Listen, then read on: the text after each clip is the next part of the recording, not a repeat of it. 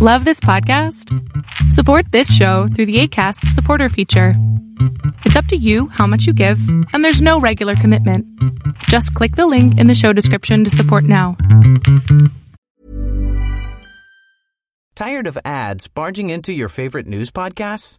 Good news. Ad-free listening is available on Amazon Music for all the music plus top podcasts included with your Prime membership. Stay up to date on everything newsworthy by downloading the Amazon Music app for free or go to amazon.com slash news ad free. That's amazon.com slash news ad free to catch up on the latest episodes without the ads. All right, film geeks, today's class will focus on Nia DaCosta's Candyman, the, the 2021 Candyman, the movie that started it all. So let's talk about it.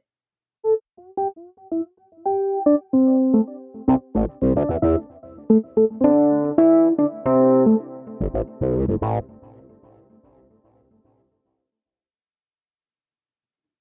up, y'all? Welcome back to another episode of All Right, Let's Talk About It. My name is Savannah. I am your host. I do film reviews and film industry commentary.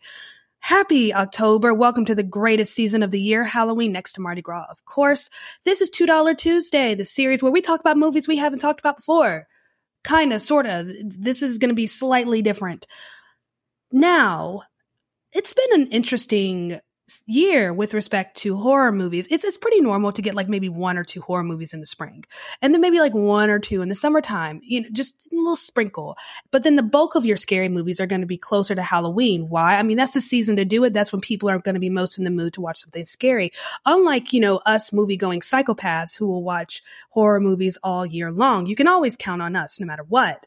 And then, you know, that random horror movie in the wintertime, like January-ish. That's kind of a B horror movie. It's not that good, but it's entertaining enough. Megan kind of filled that spot, but Megan was not good enough. Megan was excellent. Okay. Okay. That movie was excellent. Love that movie. But we've had a lot going on since the beginning of summer with respect to scary movies. You had the Boogeyman, um, It Lives Inside. I'm skipping. That's September, but you know, the Boogeyman, it was, came out in June. Um, the Blackening also came out in June you know, horror comedy, dark comedy, whatever you want to call it. The Last Voyage of the Demeter, Insidious 5. Um, uh, then you go into September and it's kind of jam packed. I mean, goodness. The Nun 2, A Haunting in Venice, It Lives Inside. And then The Creator came out last week. And, you know, that's sci fi, but sometimes depending on the content or the context, you can kind of lump them together, but not really. And then this weekend we get, um, what do you call that movie? The Exorcist right? Now, common sense says, Savannah, why didn't you just do the original Exorcist for $2 Tuesday? Because I, I, that was enough. I've seen it once. I don't need to see it again.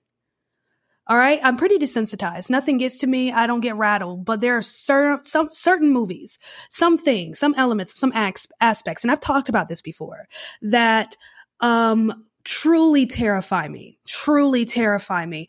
Um, Freddy Krueger can't do it. Okay. He scares everything in me. Javier Bardem's character, don't even remember his name, but his character in No Country for Old Men, couldn't even watch the entire movie. He scared me so bad. The Exorcist, all right? It, it does it. I, I can't. That was enough. It was good. I liked it, but I don't need to see it again. I can't believe I even bought a ticket for this one. Possession films are interesting ones, especially within the, uh, the last several years. We have come to expect um, a very specific formula with respect to possession films. But the fact that this director, whom I'm still mad at for Halloween Ends, wants to tackle the original Exorcist film, which I think is miles ahead, miles above our modern day possession films. These modern day possession films are very tame in comparison to the extraness that was The Exorcist. So it'll be interesting to see how it compares. Now, am I going to watch the movie The Exorcist before I go and watch this new one? Obviously, of course, I would love to see how it compares, especially because I'm still mad at this director. Okay. He, he got one more again to upset me. One more again, sir. One more again. But I digress. We're not talking about The Exorcist today. We're kind of going back in time. We're celebrating an anniversary because yesterday was October 2nd. And October 2nd, I guess you could say, is the two year anniversary of me doing online film reviews. Now, I've talked a little bit about this before, but me doing film reviews started on TikTok and it kind of started by accident. It wasn't intentional. I went to the movies on a normal day saw the movie, I had thoughts and decided to share it on my TikTok in my car in the parking lot. A month later, I went to see Halloween Halloween Kills. Did the same thing. Um, just kind of documented me going to the theater and then me talking about it afterwards. I did it again in December when I went to see West Side Story, and then it just kind of became a thing. That's how this started. So we're going back to that very first movie, which was Candyman. And that TikTok, I think, opened up, a, not, I wouldn't say opened up doors for me, but it, it, allowed me to express myself in a different way. I've always loved film and I've always loved film analysis. Um, and I never really gave much thought to actually talking about film on social media in that way. Now, I've had blogs in the past where I've written film reviews. No, you can't see them. I don't even know where they are. To be honest with you, I would have to re download the Tumblr app and figure things out to to figure out where any of that is because I'm pretty sure it's all on Tumblr. But yeah, so I, am not new to the game of film analysis, film criticism. I'm pretty sure I have to look at my transcript, but I believe I did take some sort of film analysis, film critique class in college. Yes, I have my transcript. I actually have a copy of it in Apple Books in the app, oddly enough. It's nice to look at, go down memory lane and remember the classes that I've blocked from my memory. So it just be, kind of became something, oh, I'm going to the movies. I'm going to talk about it afterwards. And then it became part of like my regular content. So kind of in a way to celebrate where I started and where I am now and just kind of you know, reminiscing on the journey, so to speak. I wanted to go back to that original movie, Candyman, directed by Nia DaCosta. Now, I'm going to do a quick disclaimer here because for whatever reason, and actually that's a lie, it is not for whatever reason, I know the exact reason, but for whatever reason, whenever I review a movie or talk about culture with respect to black culture, quote unquote, um, people tend to get very mad at me because I'm a little too honest and I um I don't toe the line, so to speak. I know that's a very political phrase, but I don't. I'm not going into a movie with my skin color in mind. I'm going to critique it as it is. I'm going to be honest about it and I'm going to tell you the truth. That's how I approach things. So if you are someone who is very sensitive, if you're one of those people who are like, I'm going to support black art no matter what, um, be warned i'm not responsible for your feelings i, I cannot help you with in respect to that part i'm just going to be truthful and honest and if you've heard my review on tiktok i'm not going to say anything any different i kind of hoped i would but i'm not going to say anything different but i am going to expand on it a bit and i'm really excited i'm really excited to kind of take that three minutes and turn it into something more as a way to kind of celebrate because what a journey it's been, how much fun this has been. I never thought I'd be doing something like this. Is it huge? Is it big? Is it moving mountains? No, but I never thought I'd actually be using my degree to, in any way, shape, or form. I figured, you know, my degree would just look good as a decoration on a resume. But here I am, putting that film degree to use. So, in the spirit of all things awesome and memories and anniversaries and scary movies and Halloween and things that go bump in the night, let's talk about Candyman.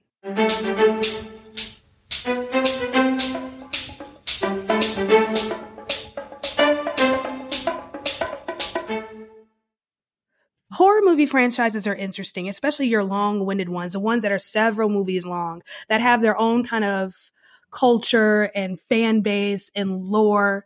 And you know especially you know if you have people who are very very particular about a certain boogeyman. I'm a big michael myers fan. I love that's my dude. Okay? Love him and, you know, there are certain expectations and characteristics about Michael that I love so much. So it's always a little frustrating when I watch sequels or whatnot that seem to stray from who and what I consider him to be. So it, I always find that interesting when you meet horror fans. They always have a favorite boogeyman. Everyone has a favorite boogeyman. And I find people who love Candyman to be slightly demented. That man is scary. Tony Todd did the damn thing. Do you hear me? That voice, he's menacing. He's always been that way though. He's smooth. He's cool. But he's, he was terrifying. Absolutely terrifying. So if you're one of those people that's like, yeah, Candyman's my favorite, I don't trust you on principle. Get behind me, Satan. Who are you? I don't know. Mm-mm. Like, no, who, who does that? Okay. Freddy Krueger people, I, I show you a little grace. He's cool. I mean, yeah, he, he was an awful human being, but I like his shirt. But Michael Myers is my dude. The Candyman franchise is an interesting one because it is such a heavy social commentary talking about racism, but it's so beautifully done and well crafted. So this is based on Candyman anyway. It's based on a short story written by Clive Barker called The Forbidden. And very much follows that first movie to a T. We have Helen, who is a kind of a student who is studying folklore and urban legends, comes across a Candyman legend, and then all hell breaks loose. So that's basically how this story began as a short story by Clive Barker. If you've never read it, it's wonderful. Clive Barker is awesome though, and, but I digress. And there are what, four or five, maybe six movies within this franchise, not counting the one in 2021. I can never remember how many are in this one, but we have this 2021 movie and what this movie does. And this is not the first time this has been done in the genre of horror. I know Child's Play, I think, has done this once or twice. Halloween franchise franchise has done this twice, where they'll skip all the movies in the middle and just you know, pretend like they didn't happen. So 2021 is a direct sequel to that very first movie. So X-nay all the movies in the middle. They never happened. I know it's weird. And it's like, wait, hold up. What about this? How come that doesn't fit? They don't matter. They never happened. It doesn't exist. This is a direct sequel to that very first movie. And it's okay.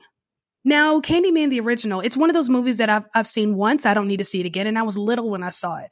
And I've been watching horror movies for a very long time. It's terrifying.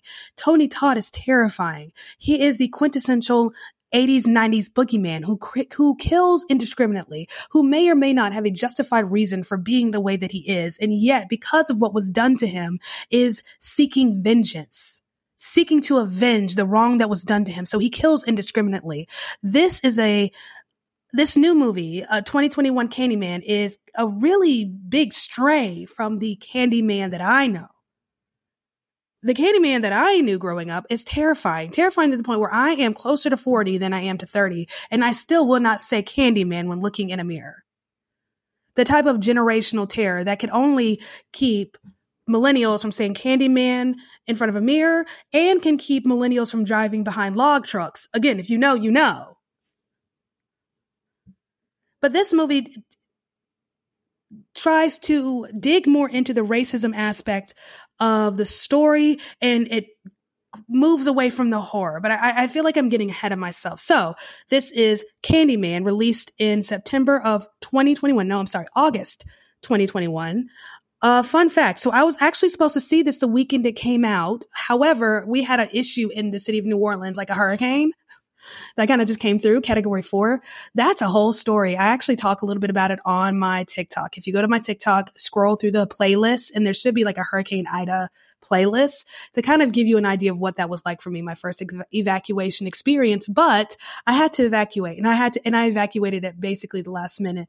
I left town Saturday morning and the storm hit Sunday. So did not get a chance to see Candyman. I went home to Charlotte. I was in Charlotte for a month. Now, why I didn't go to the movies while I was there, I just didn't. But when I got back home, like late September, the first weekend of October, I went to the movies and I finally saw Candyman. Lucky for me, it was still in theaters.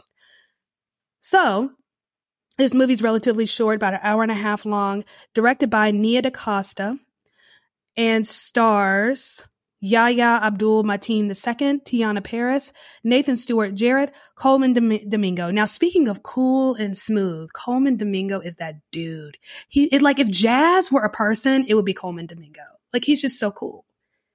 He's just so cool. Like I just want to rub shoulders with him and just hopefully I can be less awkward. You know what I mean? People who are just that kind of cool. Love him.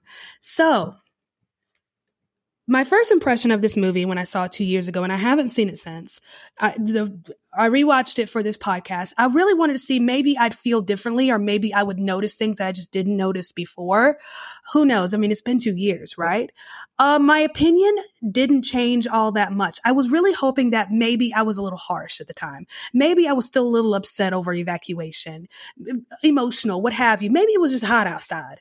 I was, you know, kind of hoping that my opinion would have shifted and changed but it hasn't. I- I'm still feeling the exact same way that I was feeling two years ago with respect to this movie.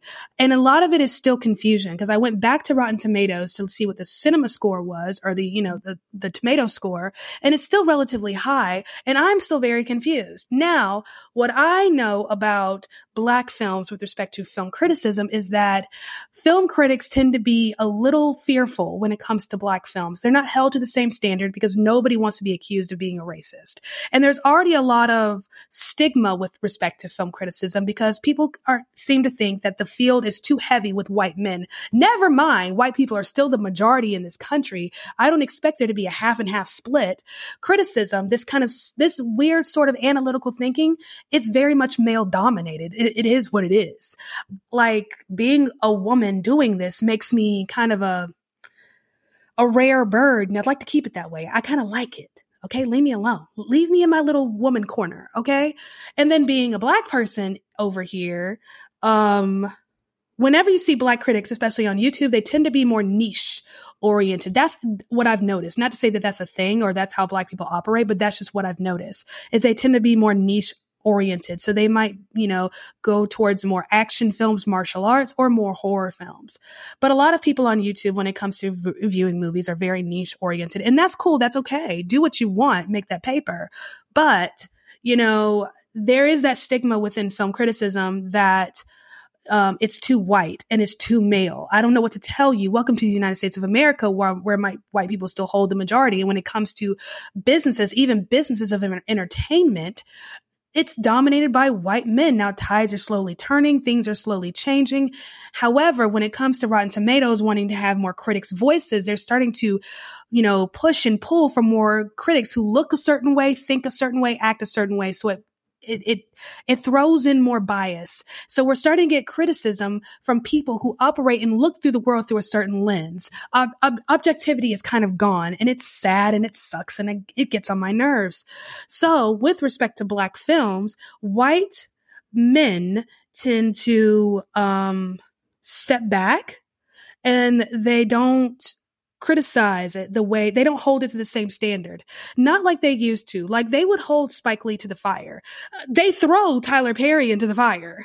So they, they try and test those directors all the time. But lately I've noticed this, I say starting in 2016, that if you have a black, if you're a black director with a black cast, black film, chances are you're going to get great reviews, even if your movie sucks, because nobody wants to be accused of being a racist. Me, frankly, I don't care. I'm going to be honest. I'm going to be objective. And if I hurt your feelings, I'll be okay. I'll sleep at night.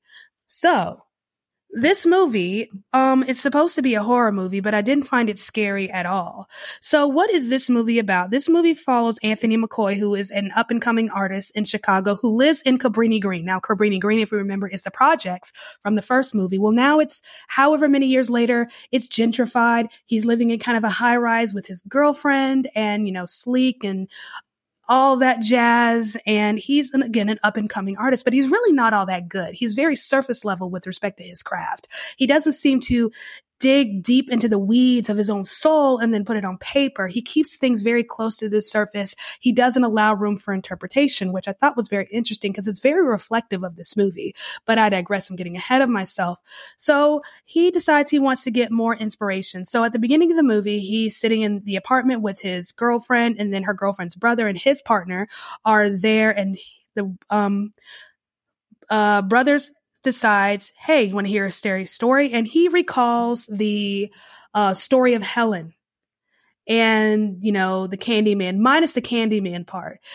I thought that was very interesting the way they did that. It was kind of this shadow puppet to kind of give us an interesting and very creative recap, especially for those who may not have seen the original film. You're given all you need to know essentially you're you're given enough information to really figure out okay this is where things are starting and here we go. It's only later that you get more information about the candyman. But Anthony finds himself very inspired by the story and decides he wants to incorporate it into his work. He has a showcase coming up that he has to show something in, and what he has thus far is not cutting it. Now, a lot of his current artwork is very race oriented. Like at one point, he has a painting, it looks like he's holding a noose or somebody's holding a noose, and, you know, really wanting to convey the suffering and oppression and white supremacy and all that jazz this movie is so heavy handed with respect to social commentary. There's no subtlety. The director is no interest really it, it, this is where the irony comes in because the director really leaves no room for interpretation. She is so focused on making sure that you understand and you feel the point that she's throwing at you that she doesn't step back and let the story breathe.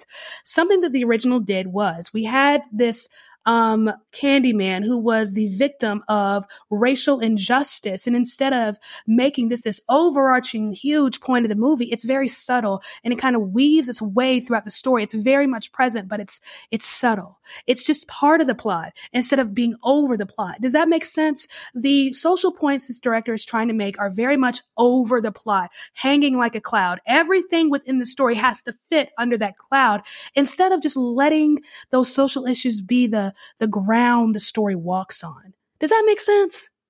I hope that makes sense because it makes sense in my head visually and I'm very dramatic. So let, let's continue. So he starts to get, you know, inspired by this and he goes back to the old, you know, neighborhood of. As a person with a very deep voice, I'm hired all the time for advertising campaigns. But a deep voice doesn't sell B2B and advertising on the wrong platform doesn't sell B2B either. That's why if you're a B2B marketer, you should use LinkedIn ads. LinkedIn has the targeting capabilities to help you reach the world's largest professional audience. That's right. Over 70 million decision makers all in one place. All the big wigs and medium wigs. Also small wigs who are on the path to becoming big wigs. Okay, that's enough about wigs. LinkedIn ads allows you to focus on getting your B2B message to the right people. So, does that mean you should use ads on LinkedIn instead of hiring me, the man with the deepest voice in the world? Yes. Yes, it does. Get started today and see why LinkedIn is the place to be to be. We'll even give you a $100 credit on your next campaign. Go to linkedin.com slash results to claim your credit. That's linkedin.com slash results. Terms and conditions apply. Tired of ads barging into your favorite news podcasts? Good news. Ad-free listening is available on Amazon Music for all the music plus top podcasts included with your Prime membership. Stay up to date on everything newsworthy by downloading the Amazon Music app for free or go to amazon.com slash news ad free. That's amazon.com slash news ad free to catch up on the latest episodes without the ads. Cabrini Green and he's taking pictures. He gets stung by a bee and it's a nasty little bug and it it busts his heart. He stings him and then dies, and then he gets devoured by ants. And I'm sure that's supposed to be a metaphor for something, but I missed it the first time and I missed it again. Now he starts to get into his work and he starts painting more, but he's still not quite getting it. He's still missing the mark. Well, he ends up running into, before he even starts painting, he runs into um, Colman Domingo's character, whose name I've already forgotten. My bad. Billy Burke. And he is a Cabrini Green resident, and he is the one who recalls the story of Candyman to um, our Mr. Anthony McCoy. And that's where he finds out about, you know, standing in front of the mirror, saying it seven times, and there's Candyman. And he decides to create that piece of art. So he has this, he, you have the showcase, the mirror or whatever in the art gallery and it's a mirror, right? Just a mirror and you open the mirror and inside you can see these different paintings and it's very creative the way he does it, but it's just very surface level. The art in and of itself is just not that good. Looks like something I probably would have painted in an art class my mom made me take to that extent. Not that my mom ever made me take an art class, but if she made me take an art class, that's probably what I would have produced. It's just not very good. It's not up to to standard is not up to par. It's clear that the only reason he has the position and the job that he has and the ability to showcase his artwork is because of his girlfriend, who is kind of a cur- curator of sorts. Um, but it's just not hitting. It's not very good. And so while he's at this showcase, he sees his art critic, whom he's very excited, hopes she likes his work. And she doesn't. She lets him know she's very honest and straightforward that it's just not very good and gives him honest critique that is just very simplistic. But of course, she's using buzzwords that are supposed to elicit a um, emotional reaction from the black audience. You know, it's supposed to scream white privilege. And to me, it didn't really scream white privilege. It just screamed this lady knows art. She knows what she's talking about. And he probably should take this critique and apply it. But I digress. Um, yeah, so he's drunk, he's upset, and uh, they leave, and the art gallery dude and the girl that he's currently screwing because he made a joke anthony did about uh, plan b. And he's the owner of the gallery and he's telling him like the only reason you're here is because of your girlfriend. And you know they're left alone after the show is over. They're cleaning up. They stand in the front of the mirror. They say candyman they're about to have sex and then they die this is pretty much how the movie goes. Again, this is a relatively short movie. It's about 90 minutes and it jumps really quickly. So we go from Anthony being this normal human being to all of a sudden out of nowhere, he's devolving. It's not even a slow de-evolution, but it, it's like it just boom all of a sudden he's a normal human being and next thing you know his entire hand is just scrapes and covers. We really don't get a slow devolving. We don't get that that that descent into mania. We don't get that at all. It's just one minute he's cool and the next minute he's not. And there's just uh it, it's very jumpy. It's very episodic. Okay. I, i'm just going to be completely real here. I thought the movie was boring. Incredibly boring. Visually though Visually, this movie is stunning. It's very, very beautiful. And the composition of shots, the cinematography overall, the lighting, um, the way the director and the cinematographer are focused on image boxes, I believe is the term that I was taught. Um, just using, you know, walls or mirrors, shapes, mainly rectangles to kind of frame shots to have people move in and out. Very kind of old school. Reminded me of like, you know, those old silent movies. The first one that pops in my head really is Birth of a Nation, but just, it was quintessential for that, where the camera would be stationary and you would just have people walking in and out of the camera view. That's what these Im- image boxes kind of remind me of. It was an extra frame within the frame. Does that make sense? So I thought the composition of shots were beautiful. The lighting was gorgeous. The coloring, very artistic. You know, the artwork for the composition of the shots was much better than the artwork in the movie. The movie is visually stunning. It's gorgeous absolutely gorgeous. The music, the, the way the music complements the colors and the tone, beautifully done. But here's my issue though. I thought the movie was too pretty for its own good. And I think because the movie is so pretty and so bright and so lovely, there's not a whole lot of darkness that it's not, uh, maybe that contributes to it just not being very scary. The movie's not scary. I don't understand how you can take one of the most terrifying boogeymans of my generation and just make it not scary. Candyman is supposed to be terrifying, but part of the reason why they they have Candyman just not being terrifying is one, we have no relationship with this Candyman. This Candyman that they've given us is not the Candyman Tony Todd that many of us knew. You know, remember this is supposed to be a jump from the first film. So Tony Todd doesn't really show up until the very end. And all we really hear is his voice. It's kind of like this de-aged image of him that we kind of see in a reflection. But this Candyman is someone we don't really know. We don't see him and we don't get an opportunity to really get to know him. How he becomes Candyman, because remember, he's created by a sense of racial injustice. We kind of see this at the very beginning in an introduction when we see a young Billy Burke who encounters this man who's handing him candy and he gets murdered by the police. It's just, it's kind of whack. If that makes sense. Yeah, it's supposed to be this important and, you know, socially relevant moment, but it, it's just done so, so insensitively. It's, it's almost like the director has a point and she just put the point on film. There's no, there's nothing to it. It's just, it's boring and it's bland. It was an opportunity for a great setup, a great exposition, and, and she just left it. That bothered me and when I saw it the first time, and it, it, sure enough didn't do much for me the second time. So yeah, visually this movie is stunning, but it's not scary because again, we don't have a relationship with this boogeyman. We don't really know anything about him other than this little small backstory that was given to us. We don't really get an up close version of him. We don't really get an opportunity to really get in his face and tangle with him.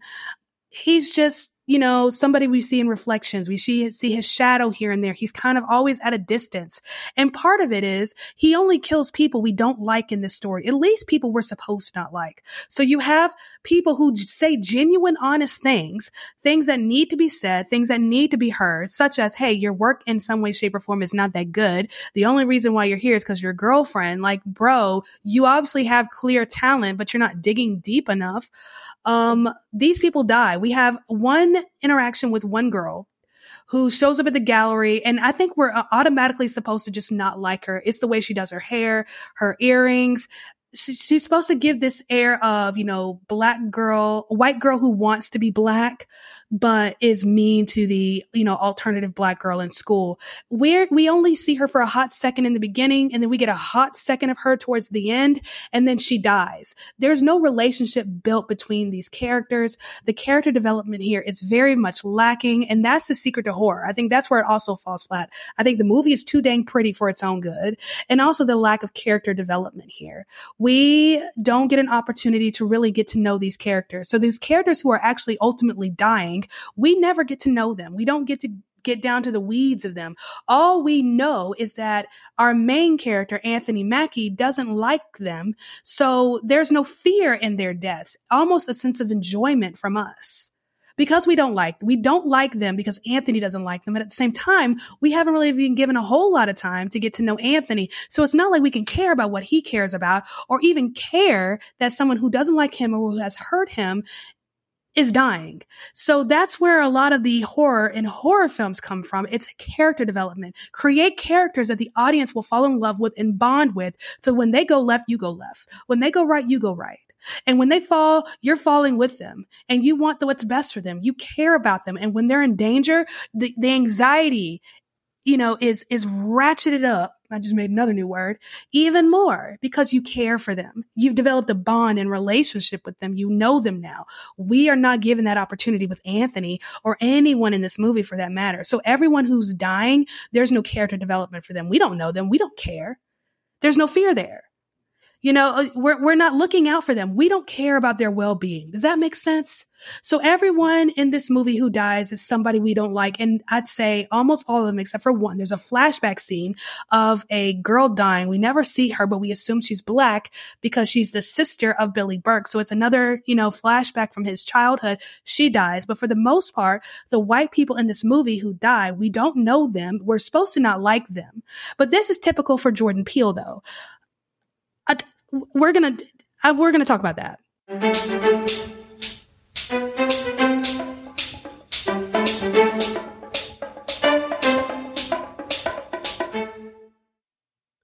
Now, Jordan Peele.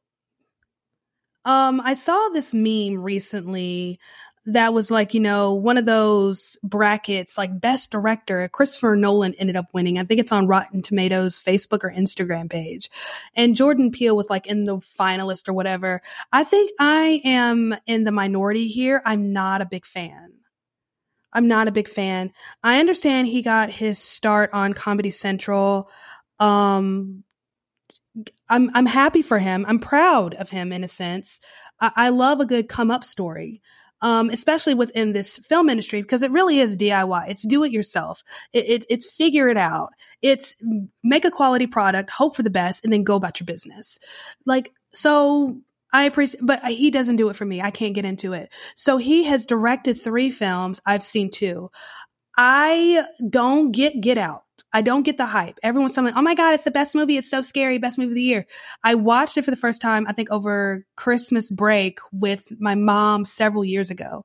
Couldn't get into it for nothing. For nothing. I think it, it would have been 2017. So yeah, Christmas 2017 is when I finally watched it, or maybe 2018. I don't remember. Didn't like it at all. I mean, I thought it was just okay. I feel like the concept was not new and I'd seen it before and I'd seen it done better.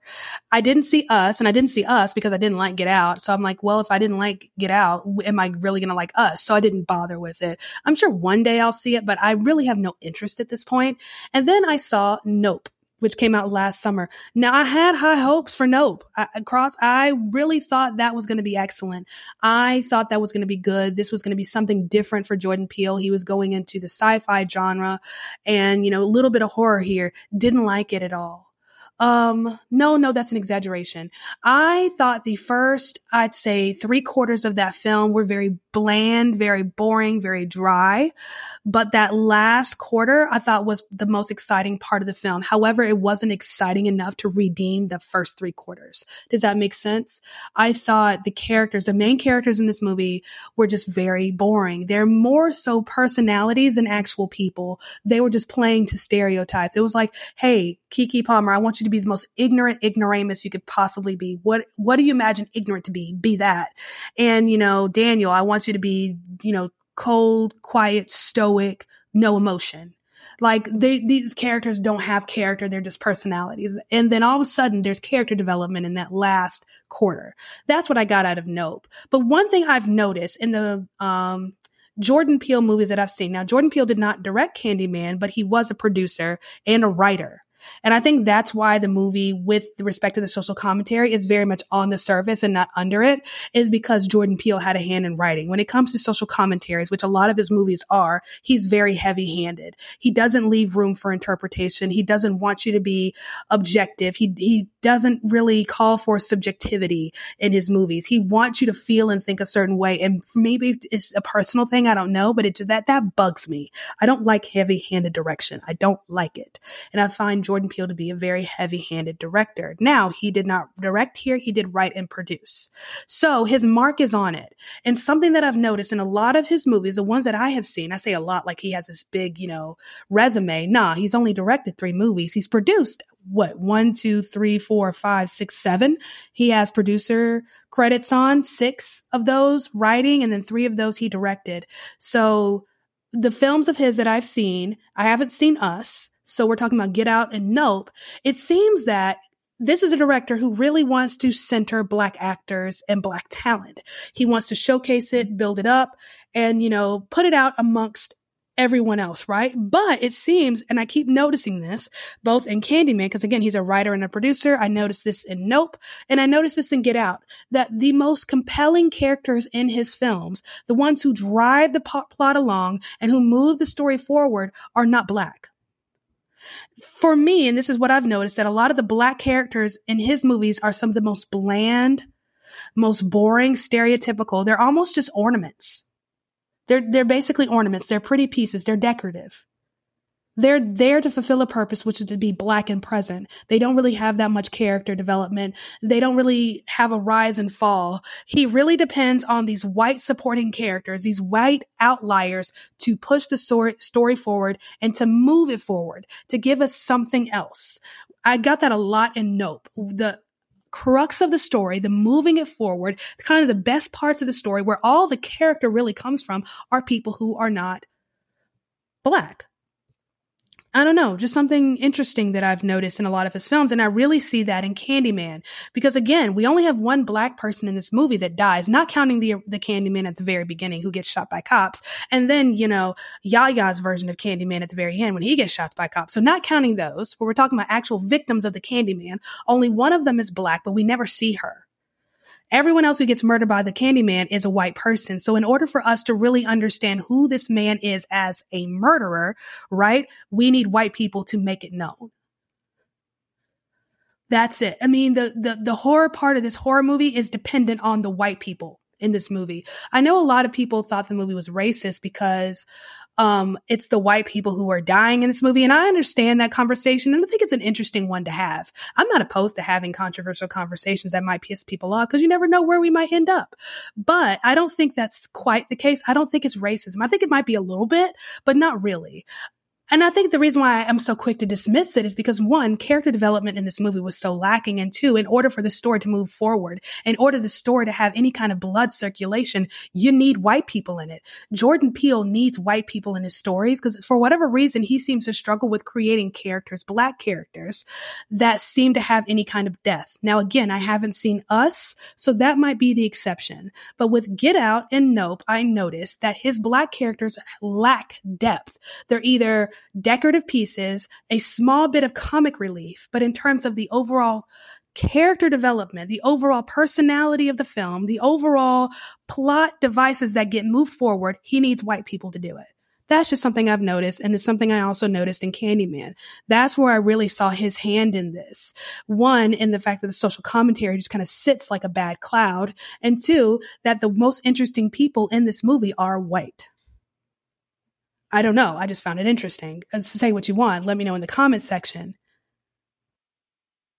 Okay. Want to advertise on this podcast? Check the episode description to see how you can be featured on the next episode.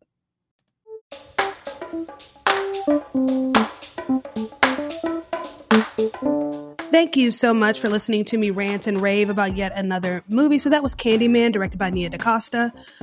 To sum it up in one neat, pretty sentence, I thought it was visually stunning yet thematically boring. That that basically covers it. Could have just said that, but anyway. So what's some what's coming up? You should be getting a review on Friday for The Exorcist Believer.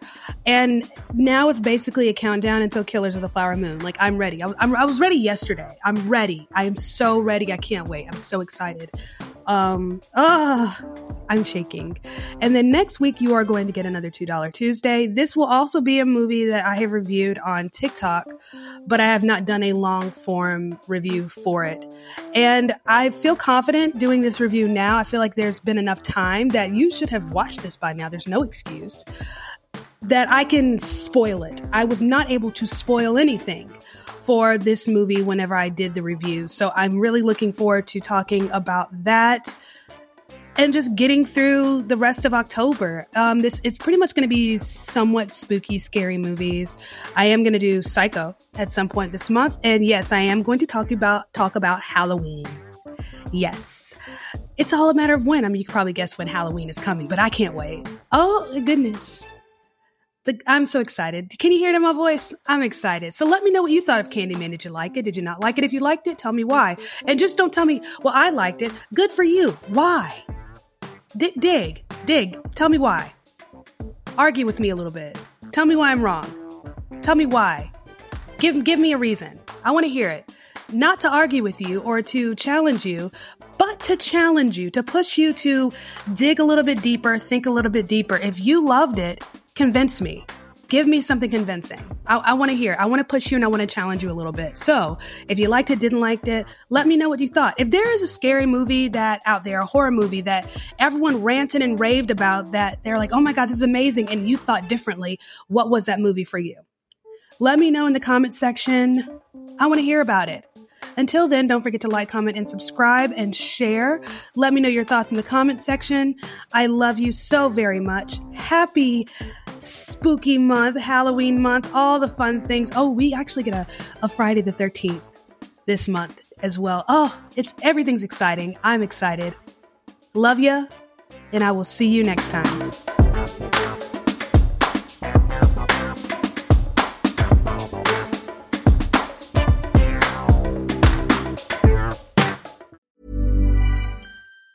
Tired of ads barging into your favorite news podcasts?